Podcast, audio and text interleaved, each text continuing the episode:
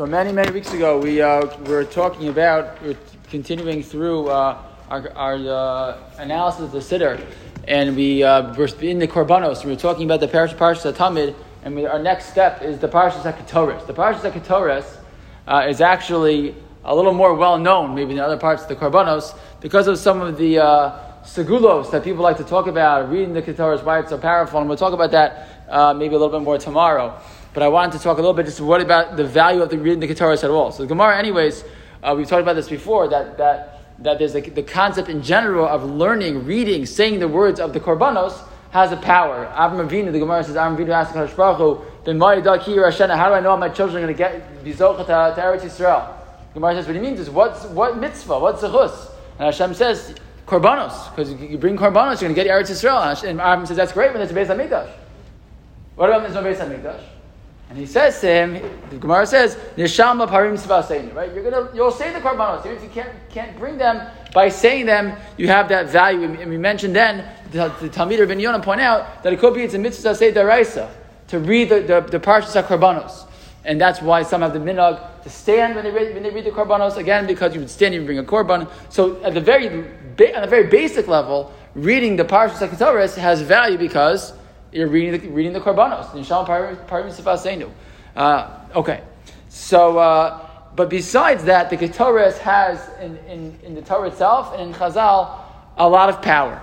First of all, after the after Korach Vadaso are swallowed up and the people are still not happy, so they cause another another plague. They rise up still against Moshe and Aaron, and there's another plague. And what ends the plague? Aaron and Cohen takes the Ketores, puts it in the pan, and stands between Ben Achaim and Ben Amasim, and the plague ends. Right? So you see already in the Torah that the Ketores has this, this power. Chaim Palaji points out that uh, it solves problems. You know, if, if the non-Jewish government causes, Am Yisrael problems, the Ketores has the possibility to help solve those problems, whatever that means. Uh, other Midrashim point out the Zohar that a person who says the the, the Ketores with kavana every day gets achelu kolam azeh olam abba. They're not going to suffer. All kinds of things. The Zohar and Parshas Pinchas saves a person from death.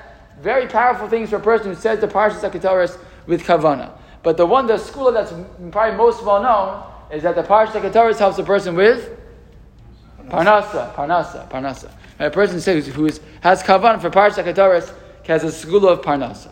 And the Ramah writes that he quotes Maharil that a person serve as a sandik. You shouldn't serve as a sandik twice in the same family. Why is that? Because the halacha, the minhag was that in the Beis Hamikdash, the same Kohen would never bring the Ketores twice. Every time a different Kohen brought the Ketores. Why? Because the person would bring the, Ketores, it was a segula for Ashiras. They become wealthy. So they want to spread the wealth. So they wouldn't have the same person do it every time. And so too, whatever way, a Sandak has that same type of power, and therefore that, that's the reason for that minhag. But for us, what's interesting is this idea that, again, the Ketores has some, somehow this, uh, this value. In fact, the Rebbe of the Ramban, Yehuda Bar Yakar, writes, that's the reason why we say Ein Kelokeinu on Shabbos before we read Pitum Akitaras. Why? Because a person is going to read Pitum Akitaras, what's going to happen? Going to start to get wealthy. And what happens when we start to gain, gain wealth? We sometimes we forget to be Banu Sholem, right? So what do we say before Pitum Akitaras? Ein Kelokeinu. Don't forget about the Banu Sholem. Fascinating, right? Amazing. Okay, good. So when do you say it? So when should you say it? Because there's a lot of different minhagim. Look at different Siddurim, different types of, you know, Ashkenazim, Sfardim, uh, Hasidim, when they say the Parsha Ketores. So when do you say it? So the Torah quotes in the Ramah writes as well, you say it in Shacharis, and some also say in Mariv, and some say also Mincha. So you have some different minhagim. Some say it at all three. Some say it, certainly by Shacharis. We uh, Ashkenazim we're to say to say it in Shacharis. Our Rabbeinu Bechaya points out why is that? Because when Moshe Rabbeinu and Aaron taught Aaron about the Ketores, immediately they went out and they blessed the Am. Why? Sort of like to ride on the coattails of the the power of the Ketores, they blessed Am Yisrael. So that's the reason why we have the minhag, many of the minhag to say the, the Parsha Ketores before we daven. Because again, it kind of like takes you in to your tefillos afterwards. Others say no, not necessarily. Maybe it should be done afterwards. And Rav Enman had, had a minhag to say the Parsha Ketores before and the Pita Ketores afterwards. How many days a week? How many days the week do you say the Parsha Kedaris? So Armin, because we say it every single day. But there are some who are who, who, who only say it on Shabbos. Where does that come from? So Beis Yosef points out an idea that when you read the Parsha Kedaris, you should be careful not to say it by heart. Not to say it by heart. Why should you not say it by heart? because you might skip one. Who cares if you skip 11 uh, the ingredients in the Pita Makdaras? If you forget why, because a Kohen who would forget one of the elements, what would happen? He was Chayiv Misa. So Beis Yosef says that's why you should be careful. He, he, quotes those who say, therefore you should be careful not to, you know, to, to, to only read it, you know, out of the, out of the siddur. Okay. So the Rama writes, that's why we say it only on Shabbos.